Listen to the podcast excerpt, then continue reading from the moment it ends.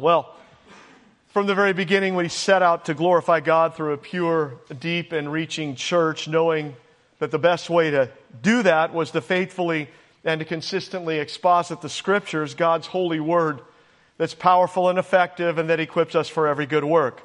So for 20 years, we've been committed to doing that. God is faithful. Anybody know that? Right?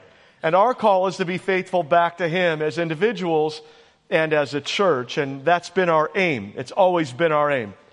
Hasn't always been easy these past 20 years, but what did we expect? A cakewalk? No, we did not. This is what we signed up for. An intense spiritual battle, and that's what we've gotten, of course. I mean, the wicked one hates what we do here. So he wickedly opposes us at every turn. So be it. we won't waver. We still won't compromise from what we know God wants us to do. Our church was founded on taking a stand for God and His Word. And we've been committed to that for 20 years, and we will remain faithful and committed to that. I believe, I firmly believe God is well pleased with Faith Community Church. What's better than that? It's been a true joy being your preaching pastor here these past 20 years. I want to thank my wife, Tiffany, and my three daughters, Katie, Emily, and Allie. I want to thank the elders and the deacons and the staff and everyone else in this awesome body of believers. Um, I am grateful to God for you. It's a joy to serve God with you and to live life together. And I truly look forward to what God has for us in the future. Intense spiritual battles, yes. And hard times, yes. but great blessings too. And great ministry and more souls being saved and the saved growing in their faith. And best of all, a great God to glorify for the next 20 plus years. Let's stay faithful. Let's stay faithful for the glory of God. That said, please turn with me in your Bibles to the Gospel of John, chapter 4, verses 1 through 26. John 4, 1 through 26. The first sermon I preached at Faith Community Church was from this passage, so I thought it would be good to look back at this passage 20 years later. True worship. That's what we're about, right? And true worship. Worshiping Him, lifting Him high, exalting Him, loving and praising Him as our all in all, Him alone. And my heartfelt prayer is that when God looks at us as a church, that He sees a church that is truly worshiping Him, that He sees a church that's filled with true worshipers, that He's extremely well pleased with what He sees. That's, that's what I want. That's what we want. So, John chapter 4, verse 1. Therefore, when the Lord knew that the Pharisees had heard that Jesus made and baptized more disciples than John, though Jesus himself did not baptize but his disciples, he left Judea and departed again to Galilee, but he needed to go through Samaria. We'll stop here for now and look at the first fact from this passage, which is this that Jesus departed for Galilee. Note that in the previous chapter, the Pharisee Nicodemus came up to Jesus at night and he had a conversation about eternal things, which is very interesting. I mean, the Pharisees, uh, they were the separated ones, right? They were the spiritually powerful and elite. They were those who were religious externally, but were very wicked internally. They were cold and hard and callous. They were hypocrites.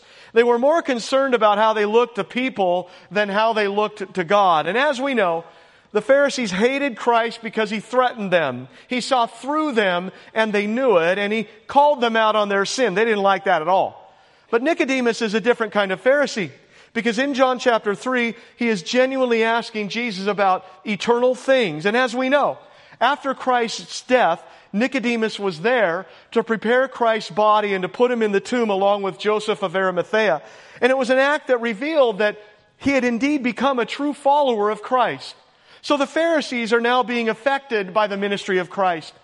But also in John chapter 3, we see Jesus baptizing more people than John the Baptist. And then we see John saying, He, Jesus, must increase and I must decrease. And so John is doing what he was called to do point people to Christ the Savior. That's it. And now, John's ministry that was so prominent before, it's now beginning to decrease, and Christ is now coming onto the scene.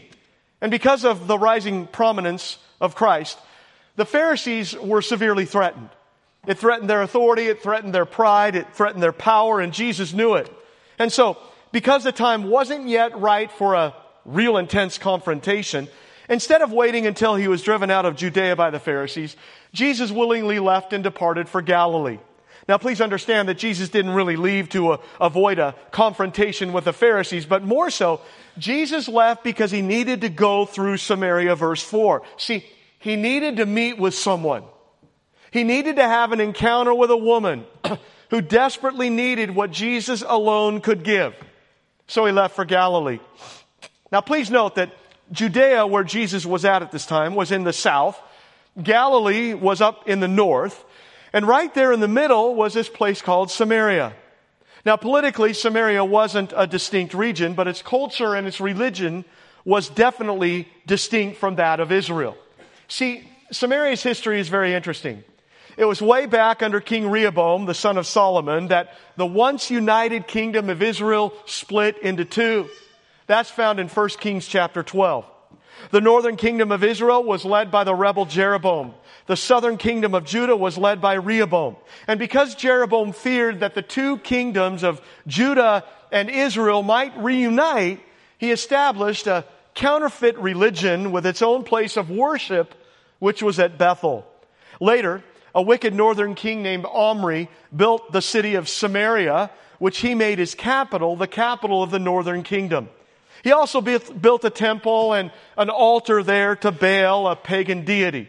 Eventually, the name of this city became synonymous not just for the city, but for the entire region, Samaria.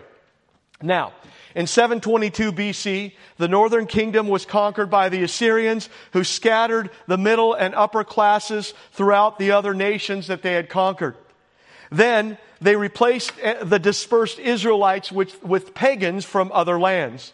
These pagan people who worshiped false gods then intermarried with the remaining Israelites there in Samaria, resulting in a nation of what they called half breeds, Samaritans, which was a most distasteful and evil thing for a devout Jew.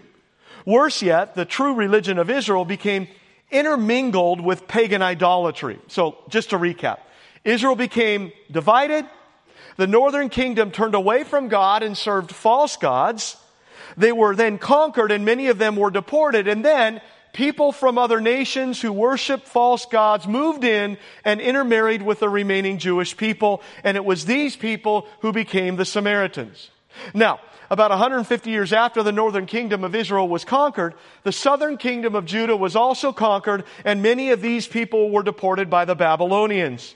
After 70 years, they were able to return to their land, which many of them did.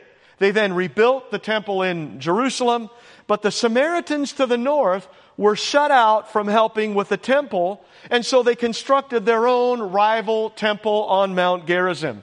Later, their temple was destroyed by a Jewish ruler of Judea, and the already strong hostilities between the two groups grew even more hostile. By the time of Christ, the Jews and the Samaritans, man, they had strong hostilities towards each other, very strong. I mean, they despised each other, Jews and Samaritans. Belief wise, the Samaritans professed to believe in the God of Israel and awaited the coming Messiah, and that's very good. However, they accepted only the first five books of the law, the Torah, the Pentateuch, Genesis through Deuteronomy, and they rejected the rest of the Old Testament scriptures. On top of that, wherever they found it necessary to justify their religion, and to justify their place of worship, they modified the law of God. And that's not good. There's nothing good about that. So they mingled truth with error. They mixed the true God with false gods. They mixed God's way with pagan ways. And they came up with this jumbled mess of a religion. And so the relationship between the Jews and the Samaritans was definitely strained at this time. At the time of Christ, Samaria was surrounded by Jewish regions, both to the north, Galilee, and to the south, Judea, and the Samaritans were right there in the middle. The Samaritans were known as half-breeds, compromisers, pagans. And it got to the point that many devout Jews wouldn't set foot on Samaritan land. In fact, for some, if not many, although the shortest and most direct way to get from Judea to Galilee was to go straight, to pass through Samaria. many would take the much longer route and bypass Samaria altogether just so they wouldn't defile themselves. And again, the hostility was very strong. But look, look what it says. Jesus needed to go through Samaria. And so he does. And here we see the second fact from this passage, and that is this that Jesus had a conversation with a Samaritan woman. Verse 5, let's look. So he came to a city of Samaria, which is called Sychar, near the plot of ground that Jacob gave to his son Joseph. Now, Jacob's well was there. Jesus, therefore, being wearied from his journey, sat thus by the well. It was about the sixth hour. A woman of Samaria came to draw water. Jesus said to her, Give me a drink. For his disciples had gone away into the city to buy food. Then the woman of Samaria said to him, How is it that you, being a Jew, ask a drink from me, a Samaritan woman? Jews have no dealings with Samaritans. So look, John chapter 1 tells us that Jesus is God. And here we see that Jesus is also a man, 100% God, 100% man at the same time in his incarnation. And look, Jesus in his humanity was tired. He was wearied from his journey, verse 6 was just about noon, the sixth hour, and partly because of his walking, and also probably partly because of the heat of the day, Jesus is ready for some rest, and he's ready for some water. So Jesus and his disciples came to this certain parcel of land that Jacob, way back in Genesis chapter 48, had given to his son Joseph. On this land, a mile or so from the city of Sychar, was Jacob's well. This well was a deep well, a hundred feet deep or so, and it was fed by a spring. Other water was available in the area closer to town, but this well may have provided the best water, and it was at this well that Jesus now sat down to rest. Now, at this point, Jesus is alone. Why? Because the disciples had gone into the city to buy some food. And as Jesus is alone resting by this well, a certain Samaritan woman came to draw some water. And please note that this meeting was no accident. No, this meeting is indeed a divine appointment. Jesus needed to go through Samaria. See? Now, this is interesting because typically women came for water earlier in the day and they often came in groups. But this woman was alone. Why? Why would a woman come here alone at this time of the day? There's two reasons why. Perhaps because there was a sudden need, or perhaps because she was a social outcast. A.W. Pink says, She stole forth at this hour of the midday sun because a woman of her character, shunned by other women, did not care to meet anyone. See, this, this woman's sins were very evident, very, very evident to everyone in town. And while others can maybe hide many of their sins, this woman's sins were apparent. And thus, it seems that she was most likely a social outcast. And so she goes to the well thinking no one else would be there because she didn't want to see anyone there. But look, Jesus is there. And now this conversation begins. First, Jesus begins by saying, give me a drink. Now, at first glance, that might sound harsh. Give me a drink. But it's not harsh at all. In fact, this asking for a drink is both shocking and it's wonderful. And here, sitting at this well, Christ is beginning to settle with this woman the great question of eternity.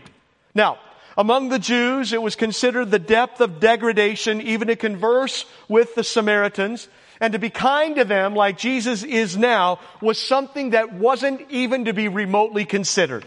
But not so our Lord. No, no. Jesus has no problem asking for a drink of water from one of the worst sinners in this city of the Samaritans. Note how they have nothing whatsoever in common. He is Jewish. Jewish. She is Samaritan. He's a man. She's a woman. He's perfect. She's a terrible, wretched sinner indeed, but that doesn't stop the Lord. And in asking for a drink from this woman, Jesus is doing something utterly unexpected. See, by tradition, a teacher wouldn't speak with a woman in public, even his own wife. Also, Jewish people didn't share eating and drinking utensils with Samaritans, let alone ask a favor from them. And so Jesus' request genuinely surprised this woman. But look, cultural barriers don't stop the Lord. Neither do racial barriers. They don't stop the Lord, right? Notice a woman shocked with Christ's request. How is it that you, being a Jew, ask a drink from me, a Samaritan woman? And she's truly amazed right at this point at what Jesus is doing.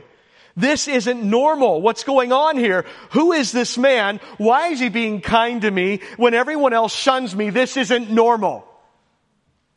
But instead of being hated and scorned and shunned, she's spoken kindly to and she's asked a favor from. The conversation continues. I can give you living water. Verses 10 through 12. Look. Jesus answered and said to her, If you knew the gift of God and who it is who says to you, Give me a drink, you would have asked him, and he would have given you living water. The woman said to him, Sir, you have nothing to draw with, and the well is deep.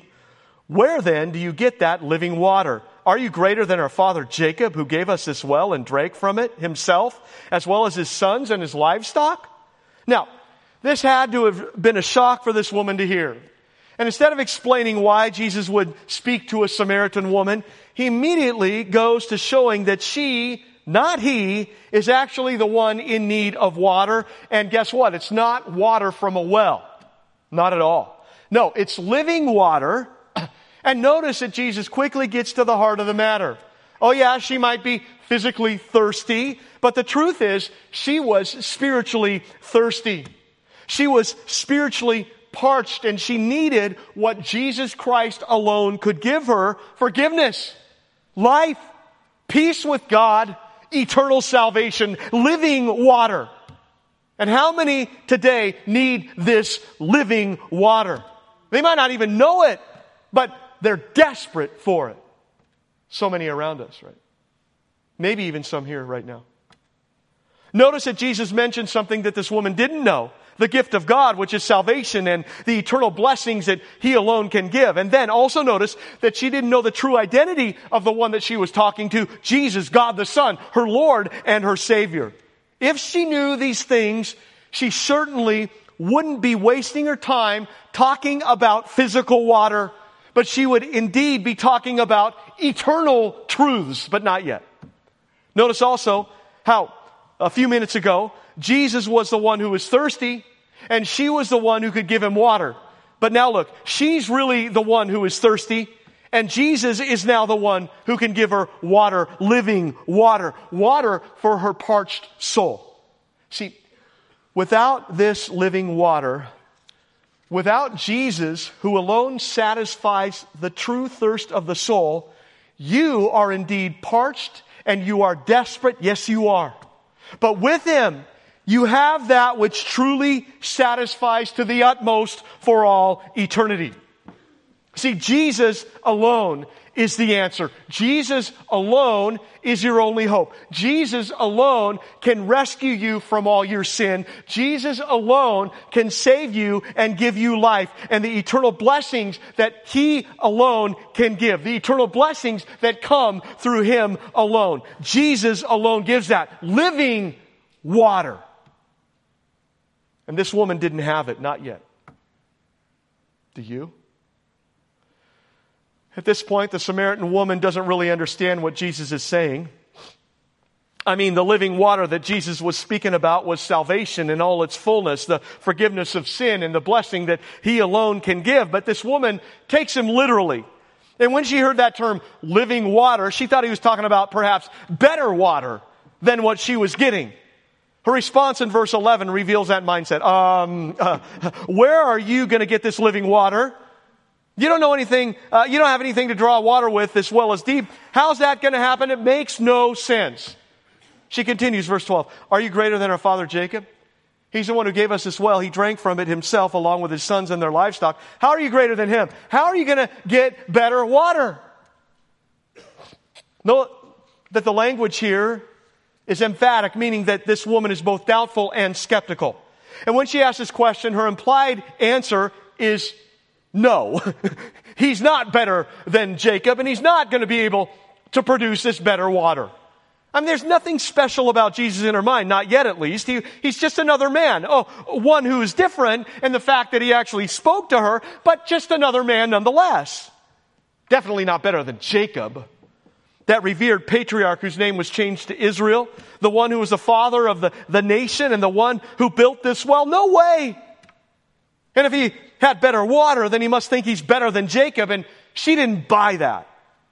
Come to find out, this woman was wrong, very wrong, not just one time, but two times. See, the living water Jesus can offer doesn't come from an ordinary well like she thought. And Jesus is indeed better and greater than Jacob. And she's soon going to find that out. Conversation continues, verse 13. Jesus answered and said to her, Whoever drinks of this water will thirst again. But whoever drinks of the water that I shall give him will never thirst. But the water that I shall give him will become in him a fountain of water springing up into everlasting life. The woman said to him, Sir, give me this water that I may not thirst, nor come here to draw. so, look, the conversation continues when Jesus says, Whoever drinks this water will never thirst. See, the woman isn't getting it, and so Jesus proceeds to get into a, a deeper conversation with her. Hey, if you drink the water I can give you, you're never going to thirst again. And not only that, my living water will become a fountain inside of you that will spring up into eternal life. How about that? And now Jesus is getting to the heart of the matter, isn't he? He's getting to the heart of the matter. So far, she's not really getting what he's been saying, but she's still here talking to him, and she's interested in all this water talk. Her response in verse 15 indicates that she still was thinking that Jesus was talking about physical water, but she had to know that this water was more than just physical water in some weird way because Jesus mentioned everlasting life in verse 14. And now this is getting really good. Jesus isn't going to be put off, no, but instead, he's determined to reveal himself to this sin sick woman. Oh yes, her physical thirst was quenched, but not her spiritual thirst. See, why? Because the true seat of the thirst within man lies too deep for the waters of this earth to quench. And the real thirst of this man's soul is a, a, woman's soul is a spiritual one. And that's why material things are unable to satisfy it. How many people around us have all the things that money can buy, but they're dead and they're dying inside? How many? And while people may take their fill of every kind of physical and earthly pleasure, it will always fail to truly satisfy because only Jesus can do that. Oh yes, they may surround themselves with every comfort and luxury and that, that, that wealth can provide and their heart will still be empty. They may court the honors of the world and climb to the highest pinnacle of human fame, but the applause of men will leave an aching void inside of all of them. They may have everything in this world, but in their hearts, they're saying vanity of vanities. All is vanity. Why? Because only Jesus has this living water. And only Jesus can parch, can truly satisfy the parched soul. And only Jesus can fill the void of the thirsty human heart. Only Jesus Christ can do that. And some here today have tried so very hard to find true joy in men, in women, in riches, in drugs, in alcohol, and so many other things. But guess what? You're still thirsty. Because Jesus is the only one who can truly satisfy that thirst. What are you waiting for? Well, now it's time for Jesus to get to the heart of the matter. Up to this point, Jesus has been fairly vague, and this woman still isn't really understanding, but she will. Verses 16 through 20. Jesus said to her, Go, call your husband and come here. The woman answered and said, I have no husband. Jesus said to her, You have said well, I have no husband, for you have had five husbands, and the one whom you now have is not your husband, and that you spoke truly. The woman said to him, Sir, I perceive that you're a prophet. Our fathers worshiped on this mountain, and you Jews say that in Jerusalem is the place where one ought to worship. Now Jesus is getting really to the heart of the matter. Now Jesus has moved to the deepest level of this woman's need, her need for cleansing from sin. To do this, Jesus gently exposes the sin in her life. And he does this by telling her to bring her husband. Oh, not, not that. Not that. Let's talk about anything but that. Call your husband and come here. Uh oh. I have no husband.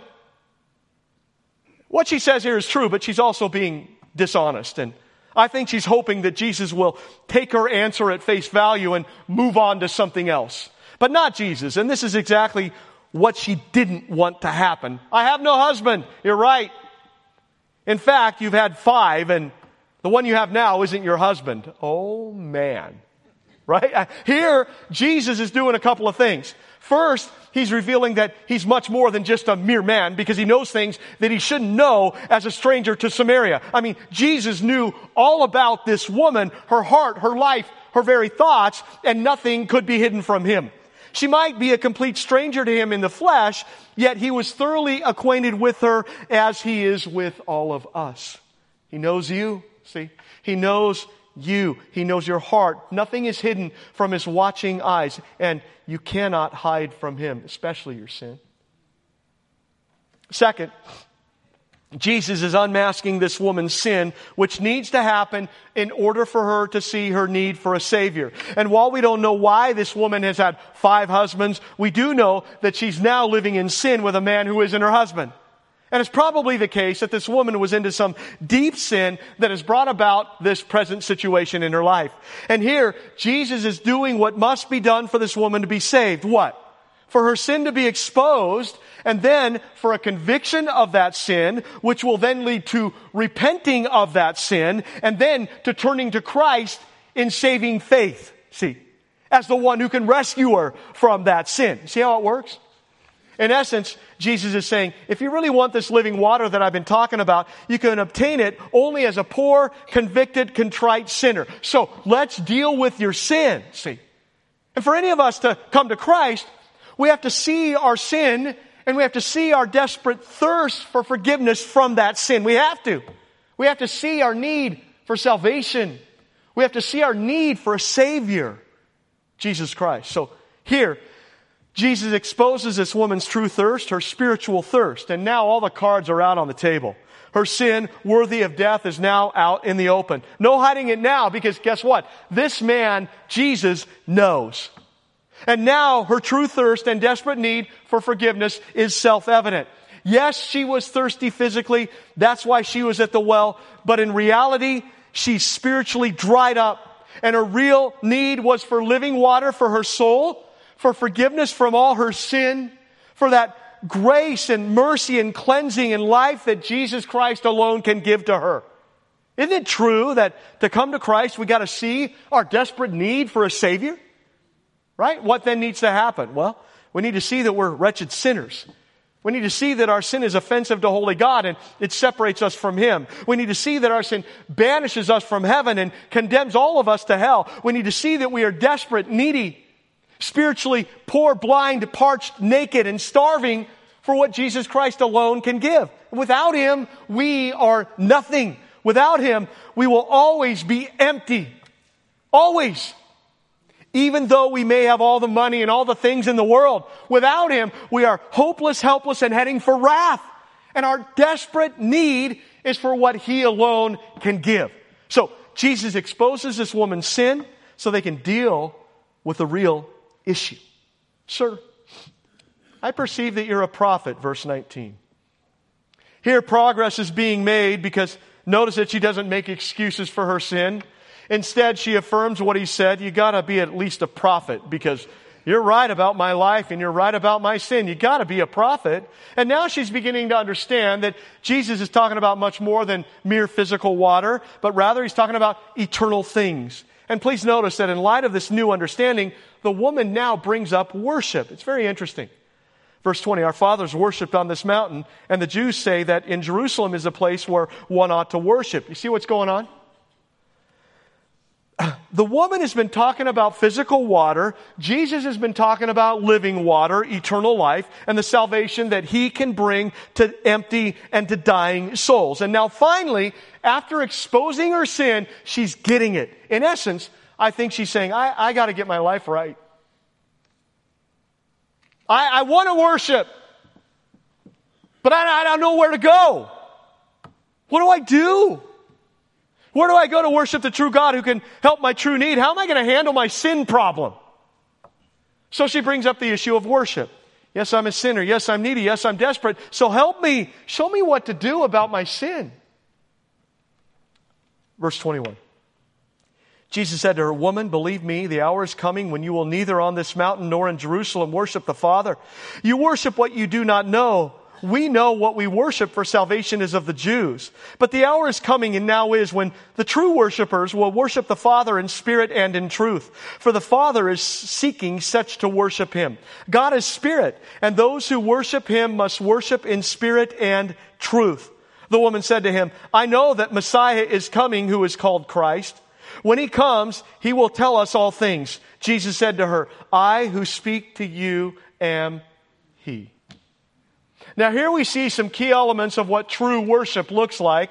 It shows us that our focus needs to be on God and not on us, on who we worship, not on where we worship, on His will, not on ours, as those who have been so graciously rescued from our wretched sin that once condemned us. But before we look at those elements of true worship, let's first look at what happened with the woman. Look, in verses 21 through 24, Jesus speaks about worship, which we're going to get to in just a second. But when Jesus is done, look what this sinful Samaritan woman said. I know that Messiah, the Christ, the deliverer is coming. And when he does, he will tell us all things. And that's amazing. Why? Because her first thought was that Jesus was a Jewish man, right? Then she thought he was a kind Jewish man who would dare to address someone like her. Then she perceived him to be a prophet. And now look, she brings up the Messiah, the Christ, the coming deliverer. So why does she do this? Because now she's no longer thinking about physical water or physical things, but spiritual things, eternal things, the state, the condition of her soul. What will happen to her when she meets her maker? So look what Jesus has done so far. He brings this woman to the point where she understands that she's a sinner. She sees that she is in need of salvation. She understands that her Samaritan religious system cannot save her, which we'll see in a second. And she understands that salvation comes only through faith in Jesus as the promised Messiah. So then Jesus says, I am He. Isn't that good? In other words, I'm, I'm it. I'm the answer. I'm the answer. Yes, He is for you too. And for me. He's saying, I'm the Messiah. I'm the one to worship. I'm the one who can save you. I'm the one who can deliver you. I'm the one who can quench the thirst of your soul. He's it. And He alone. And when He died on that cross and, and rose up from the dead, our victory as believers over sin, self, and Satan was secure. Amen? Yes. Right? Sin condemns us, but Jesus became our substitute for sin because of his great love for wretched sinners like us. Sin demands death, so Jesus took our sin upon himself. He paid the penalty for our sin in our place as believers. He felt the crushing blow that our sin deserved, and he died so that we who believe can live. I am he. And he certainly is. Anybody? He's it. He's it. He is indeed our life, our love, our joy, our crown, our all in all. He's in, our, indeed our Lord, our Savior, our hope, our, our peace, our glory. And look, we have every indication that this poor sinful woman became a true believer who repented of her sin and turned to Christ in saving faith, who then went out and shared the truth of Christ with those around her. Verse 39, that's not part of our passage, but I'm going to read it. Many of the Samaritans of that city believed in him because of the word of this Samaritan woman. And now in Christ, look, her thirst is quenched. Is yours? Jesus, again, Jesus is the only one who can truly quench it. And for us to already have Him, the closer you get to Him, the better. And don't we know it? Don't we know it? I, I mean, come on. Please don't be content with your current relationship with God when it could be even better tomorrow or the day after that or the day after that. No, keep growing, keep reaching, keep striving and never stop until you're taken home to glory. Our saving God certainly deserves that from us who have been graciously delivered from the pit of hell and set on the eternal foundation of salvation and life. More of Him. Right? More of Him. That's how we all should feel. Okay, but what about true worship? Three things. First, a definition. The word worship is used 10 times in this brief passage, and it literally means to kiss toward, with the idea of kissing the hand of a superior out of respect for him. So when it comes to God, the goal of worship is to honor, to revere, to glorify, and to magnify Him out of our love and respect for Him. So we figuratively kiss His hand by the way we live for His glory, by the way we live for His honor. It's worship. Worship is indeed what life is about. This is what we were created to do. This is our chief aim as Christians, to glorify Him, to please Him, to honor Him, to worship Him, and to enjoy Him forever. So worship is important and how it's done is important. In verse 24, Jesus says that God is spirit. This is his essential nature. It means that God doesn't have a material body. Jesus did for his 33 years in his incarnation, but God in his essence doesn't have a material body. He is invisible to human eyes. He isn't confined to one locale at a time. He's omnipresent. He has existed as spirit for all eternity before he created the material universe. And our call is to worship and exalt this almighty, omniscient, omnipresent, omnipotent, worthy, holy God who created everything. Okay. So how can we do that properly for the all-worthy one who saves wretched sinners like us? How? Our passage mentions three things. First, true worshipers worship in spirit. In verse 20, the Samaritan woman mentions a mountain. The mountain she's talking about is Mount Gerizim in Samaria. Now, Mount Gerizim was where the Samaritans' pagan temple of worship was built until it was destroyed in 125 BC. But even so, the Samaritans still worshiped there on that mountain. But Jesus says that they worshiped what they didn't know because it was without truth, see. Remember, the Samaritans only accepted the first five books of the Old Testament as coming from God. So their knowledge of God was very limited. Add to that the fact that they mixed their worship with pagan worship practices and their worship was all messed up. Yes, they knew some of the truths about God, but they didn't know the fullness of what or who it was that they were worshiping, so it wasn't true worship of the one true God. Samaritan worship was known to be aggressive, enthusiastic, excited, and faithful, but they didn't have the right content, see? In other words, they worshiped in spirit, but not in truth. Spirit referring to zeal, passion, enthusiasm, and heart. But even with that, it wasn't true worship. How many false religions do we know who worship what they worship with great zeal and with great fervor, but they aren't worshiping the one true God? They're worshiping a false God, which is really Satan worship. So all zeal, spirit, enthusiasm without truth means nothing to holy God. Nothing. More on that in a bit. Second, we see that true worshipers worship in truth. Now the Jews who worship, whose worship was focused in the temple in Jerusalem was just the opposite of the Samaritans. They accepted all 39 books of the Old Testament and they had the whole revelation of God up to that point before them. So they had the truth, yes, but as a whole, they lacked the spirit, the passion, the zeal. And the Pharisees reflected what their worship was like. As a whole, they were cold, they were legalistic, they were hypocritical. They went through the motions, but their hearts weren't in it. Now, of course, there were some Jews who had zeal for God, of course, but the basic existing religion in Jerusalem at that time was lifeless. So they had the truth, but their hearts were empty, no spirit. So Jerusalem had the truth without the spirit, and Mount Gerizim had the spirit without the truth. On the one hand is Mount Gerizim, or enthusiastic heresy, and on the other hand is Jerusalem, or barren, lifeless, cold, dead orthodoxy. See, the Jews had all the accurate data, but they didn't have any heart. The Samaritans had all the heart, but they didn't have the data. And what Jesus is saying is that both spirit and truth must be present in true worship. It must.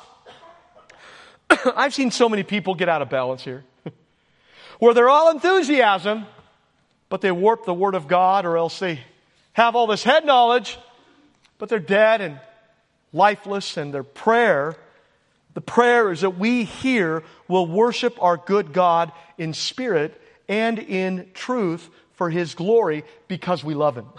See, this woman wanted to know where to go to worship, but Jesus said, hey, pretty soon it's not going to be about this mountain or the temple because soon I'm going to die on a cross and the veil is going to be torn and everything's going to change. And the truth is, it's not about where you worship, but it's about who you worship and it's about how you worship. The true God in spirit and in truth. And that's what Faith Community Church has earnestly sought to be about for 20 years. Lifting Him high in a manner that pleases and glorifies Him because it's all about Him. So what do we do? We seek to live our lives for His glory throughout the week, pleasing Him, making godly decisions, living for His honor, fighting sin, loving Him, obeying Him, and so on. And then we come together as a body, a family, to worship Him. And when done in spirit and in truth, oh, how it pleases Him. What's better than that? And so we have sought to preach and teach the Bible as best we can. And that biblical knowledge flows through the head and into the heart and out of our lives and is filled with passion and heart and joy and intense love, or at least it should be. And we've sought to fight legalism and coldness and a critical, hypocritical spirit that hinders true worship of God from the heart. Why? Because we want true worship in both spirit and in truth here. Now think about it. We turned a middle school gymnasium in Fairfield into a place of worship. We turned a grade school in Vacaville into a place of worship. We turned a community center that smelled like stale alcohol, had sticky floors, and was always either too hot or too cold into a place of worship. And now we have turned an old gymnastics center into a place of true worship of the God whom we love. Why? It's not about where. Good thing. It's about who. It's about Him. Some people go to church because they like the music. Some people go to church because they have friends there. Some people go to church because it makes them feel good. Some people go to church for various other reasons, but those reasons are all secondary to the real reason. You should go to church, the church that's going to best help you worship and exalt Christ more in your life. In other words, you should go to the church that's going to allow you to glorify God the most. That's it. So you choose a church that's radically committed to giving you the Bible. The, the, the, the one that convicts you of your sin, the one that feeds your soul, the one that allows you to take your focus off of yourself and helps you focus on Him. The one that can deepen your spiritual roots and allow you to battle sin best and please God the most. And that's always been our aim here. And while we uh, haven't been perfect, we will continue to do that because we want desperately we want God to be glorified here. Some people hate our church, but that doesn't matter. What God thinks is what matters. So, third, notice that God is seeking true worshipers. What a thought. God is seeking true worshipers, looking, looking, looking. There, there they are. And we want him to stop when he sees us. Why? Because he's found what he's been looking for. And that's our aim as a church. That's our goal. We lift Christ high. We exalt Christ. We magnify Christ. We're, we, we are all about Christ's glory here more and more and more. Look, as redeemed sinners like this Samaritan, how could we not worship our incredible God in spirit and in truth, passionately and biblically? He's certainly worthy. And that's what we want here. True worshipers who are filled with love for Jesus who hunger and thirst for Him and His truth, and who are passionate and zealous to tell others about Him, like the newly saved Samaritan woman did. Hey, when God goes out looking for true worshipers, let's pray He stops looking when He sees Faith Community Church. I found Him! I found them. There they are. There they are. Let's pray. Heavenly Father, May this church be well pleasing in your sight. That's all we want. We just want to glorify you. You saved us, you redeemed us, you delivered us, and now you're molding us more and more into your image till glory, till you take us home. So, Lord, help us to worship you daily by the way we live for your glory, and help us to worship you corporately as a church body because we love you in spirit and in truth, because we love you and because you are worthy. We lift you high now. We ask you to bless us the next 20 years of ministry here. Thank you. In Jesus' name we pray. Amen.